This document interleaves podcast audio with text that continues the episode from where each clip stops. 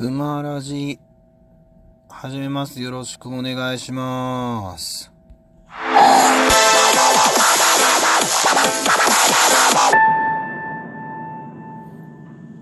はい。というわけで、えーふまらじです。今日は、えーお題ガチャをやっていこうかなと思ってるんですけれども、まず1個目に出てるやつがあるんですが、えー不良に憧れたことってある？ってやつなんですけれども、不良に憧れる。そもそも、うん、まあ、まず憧れたかどうかのところは、まあ、多少なりあるっすよね。その、ルールに、なんだろうな。不良って別になんか良くない、良くあらずって書きますけれども、なんか、よくあらずというか、なんかそのね、学校生活の中で、その、ルールとかそういうものを、あんまり何も気にしてない、まあ、やつのことを不良って感じで、イメっていうイメージですので、なんか、まあ、憧れる憧れないで言ったら、まあ、憧れるというか、まあ、そういう生き方はいいなっていうふうに思ったことって結構あります。というのも、なんか結構、まあ、僕が、なんかルールに縛られまくってるような、まあ、いいわば優等生側の人間だったので、うんと、そうですね。なんか、そういうルール的なもんを全部無視して考えれてたら いいなと思う部分の方が大きいですよね。っていうのも、うーん、なんだろう、今の大人になってから、結局、まあ、ルールはルールで、その場所場所であるんですけれども、でもなんかそのルールに縛られないことの方が、ルールに縛、なんつったらいいんだろう、ルールを変えたりとかするようなことの方が多いじゃないですか。その、なんか規則に従って何かをしろみたいなんて結局大人のそのなんか社会、会社社会とかそういうもんでもそんなにないというか、むしろ学生の時に規律やそういうものに縛って、まあ集団生活みたいなものでやろうとね、いろいろ、いろんなルールがあるけど、結局大人の社会に混ざってい、ざ出ていった時に、なんかそういうもんが全然なんか意味がなかったり、使わなかったりとか、まあ多少なりね、あの、ある、使う部分もあるかもしれないですけれども、また違ったコミュニティのそのルールに従うことの方が多かったりするので、例えばそれが、じゃあ、その規律が絶対なのかって言ったら別に絶対じゃなかったり、なんだこのルールはっていうものがあったりとかして変えたりとかしていくわけで、なんかだから、なんか、大人になってから、うん、ていうかなんかもう、大人がなんかみんな不良みたいな感じになんか今だったらかん、思えるというか、まあよくあらずと書いて不良なんですけど、よ、いい基準ですよね。その、いいというものが、その人によって違うしっていうので、不良って別に不悪いわけではない。学校のルールに従ってなかったりとか、先生の言うことを聞かなかったりだとか、まあ喧嘩ね、喧嘩したりとか、でも喧嘩したりとかしても、なんかその喧嘩した後で何かしらの、ね、まあ男の子だったらわかる話かもしれないけど、なんか、殴り合った後のなんか、ちょっとしたよくわからん親近感と友情みたいなのができたりとか、もうするわけで、なんか必ずしも喧嘩をしてはいけないっていうわけでもないのかもしれないし、もうそこはわかんないですよね。なんか、よくわからない男の美学みたいなのがあったりするわけで。だからなんかその、なんだろうね、そもそも不良って思われてる人が、じゃあ大人の社会に当てはめた時にどうなのかってなった時に、なんか今は別にそんな悪いもんだと思ってないというか、ただなんか自分の中のルールがあってそれに従っているのであれば、それは、まあ、社会的に、学校的に見たら不良なのかもしれないけども、でも自分のルールに従って生きている人は、じゃあ果たして不良なのかどうかって考えた時に、なんか、あの、必ずしもそれが不良とは思えないんですよね。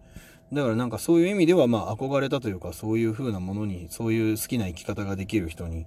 憧れてましたね。多分学校で、まあ、こうしなきゃいけないというものに完全に従って先生の言うことにも完全に従ってるわけではないですけどまあある程度従ってやって、ね、気になるところとかなんかそういう、ね、高速でこれ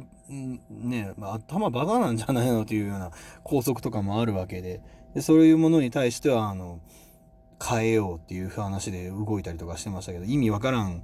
あのルールがあったんですよ。あの僕らの時代では靴靴が真っ白な靴じゃないといけないみたいな。そんな靴どこに売ってんねんっていう話でね。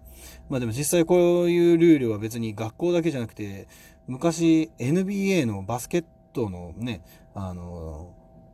社会の中にもなんか真っ白な、えー、バッシュを履いてないといけないみたいなルールがあったらしくて、それを変えたのが、えー、マイケル・ジョーダンだったらしいんですけれども、うん、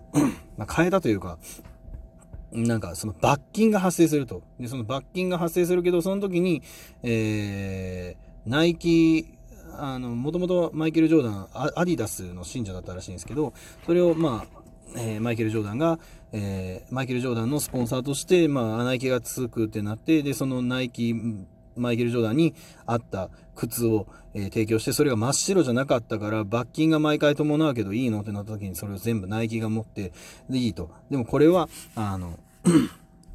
あなた、あなたが、えー、活躍するためにやることだし、で、僕たちもこの靴を、靴の、その、ね、良さを証明するために罰金払ってでもやるよっていうのでやって、結局まあ、ナイキの買収がそこから、あの、世に出たんですけれども、まあ、ナイキとかそういうところでは、まあ、罰、えー、罰金取られたりとか違反であるけど、でも周りの、その一般の人たちはこの靴を、えー、履いてはいけないというルールはないので、あの、ナイキの買収、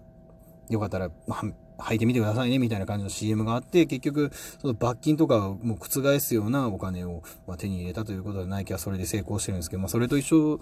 だと思うんですよね。だから、いい、いいか悪いか、なんかその、昔のしきたりでそれをやらなければいけない、そうじゃない、もう、結局なんかそれが間違っていたりとか、ね、違うというものが、意見が多発するのであれば、それは変わっていくものだから、じゃあ不良の定義も多分ね、今と昔だとまた違うのかもしれないですけど、まあ今不良とか、いるのかな？いるっちゃいるんだろうけどっていうところで、だ喧嘩したりとかする、悪いことをしてるとか、まあ、バイク乗り回してるとか、ね、そういうところでの不良のイメージが僕は大きいんですけど、別にそれがいい、悪いかって言ったら悪くないですもんね。危ないことをしてほしくない周りのね、まあ、一番近しい人たちの願いがあったりはするのかもしれないですけど、そういう意味では、なんかあの、不良は、まあ憧れというか、まあ、よくあらずなのかどうなのかわからないっていうところで、自分のスタイルや、まあ言ったら、ミュージシャンで言ったら、パンクロッカーというか、そういう人たちの生き方と、ま、似てる部分があるんで、じゃあそれが悪いものなのかってなった時に別に悪くないというか、ちょっと社会の仕組みとは違う生き方、考え方をしているんだよというだけなのじゃないかなっていうのは思うんですけれど、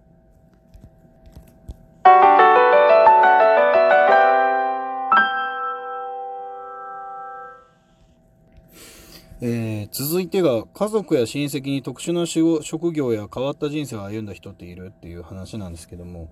まあそんなにいないのかなと思っていますが、えー、うちの母方の、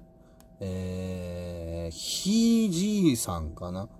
ひいじいさんが、えっ、と、まあなんか特許を取ったりする、まあ、発明家だったらしくて、まあ、お、なんかあんまり知らないんですけれども、あの、まあ、発、発明家だったらしいんですよ。まあね、片田舎の大分、大分の片田舎で何を発明していたのか、何の特許を取ったのか、誰も知らないですよね。おじいちゃん、じいちゃんも、まあじいちゃん、僕のめっちゃちっちゃい時に亡くなってしまっているんで、話を、そういったなんかね、ちょっと大人になったような話をすることはできなかったんですけど、別にばあちゃんも別に何も知らなかったですし、多分親戚一同も何も知らなくて、で、母もなんか発明家だったんだよ、ひいじいちゃんみたいな話を言ってたんですけど、結局、何の発明家だったんだろうっていうので、結局謎で、な工業とか軍軍事施設の発明家だったのが普通にね、あの一般的な、えー、日常生活で使うようなものの発明家だったのかちょっとわからないんですけれども、なそういう発明家だったらしくて、ただもうじいちゃん、じいちゃんか、えー、ひいじいちゃんからじ、ん？じいちゃんが、えー、戦争時代に、1円、1円かな ?1 円って聞いたんですけど、1円で買った家が大分にあるんですよ。ばあちゃんの家なんですけど、じいちゃんばあちゃんの家で、そこに何かそのひいじいちゃんの、なんて言うんだろう、その発明品とかが残ってるわけでもなくて、まあなんかその妹の弟夫婦が今住んでるんですけど、あの、特になんかその、改築とかもちょっとやっていってる中で、なんか古い、すげえ古い蔵とかがあったんですけどね。すげえ古い古い蔵に何か宝物みたいなのあるのかなと思ったんですけど、別に特になくて農具とか、なんかそういったものばっかりだったんで、それも全部、えー、捨てたりとかいろいろ処分して、で、新しい家、新しくはしてないのかな。なんかちょっと掃除して綺麗にして改築したりとかしてるみたいなんですけれども、ね、なんか、あの特殊で変わ変わった人生なのかな俺ひいじいさんとかの人生とかあんまり知らないのでで親父方の方もなんかもともと僕愛媛に住んでいて、まあ、村上まあ、名字村上なんですけど村上水軍の末裔だという話でずっと聞いてはいるんですけどだったらまあ昔の先祖は水軍海賊なのかもしれないし、で、村上水軍の、えー、さらに先祖をたどっていくと、まあ、村上天皇という、えー、天皇様にたどり着くらしいんですけど、そこの末裔という話らしくて、まあ、まあみんな、そう考えたらみんな変わった先祖ばっかりなのかもしれないですけど、そこからはね、親父の親父の代で大阪に出てきたのかな？ちょっとわかんないですけど。で、今もう愛媛のその、もともと、えー、親父の親父らへんが住んでた場所にはもう何もなくて、Google マップで見たんですけどね。うん。だからまあ、変わった職業、多分発明家と天皇、海、海賊らへんのなんか末裔みたいな人たちが先祖にいるっていうことだけ知ってて、今の周りの家族や親戚は特に